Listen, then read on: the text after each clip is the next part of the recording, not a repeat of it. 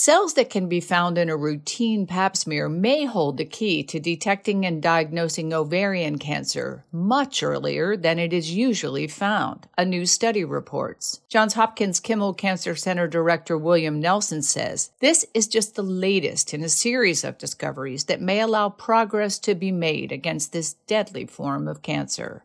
The whole world around ovarian cancer has changed dramatically over the last decade. The first major step has been to realize that this isn't a cancer of the ovary at all. In fact, it's a cancer of the fallopian tube next to the ovary how long in advance of an ovarian cancer being diagnosed could you potentially detect it at a pap smear. These folks had some 250 pap smears from women who were ultimately diagnosed with high grade ovarian cancer. They found that they could detect these abnormalities as much as nine years before the diagnosis. At Johns Hopkins, I'm Elizabeth Tracey.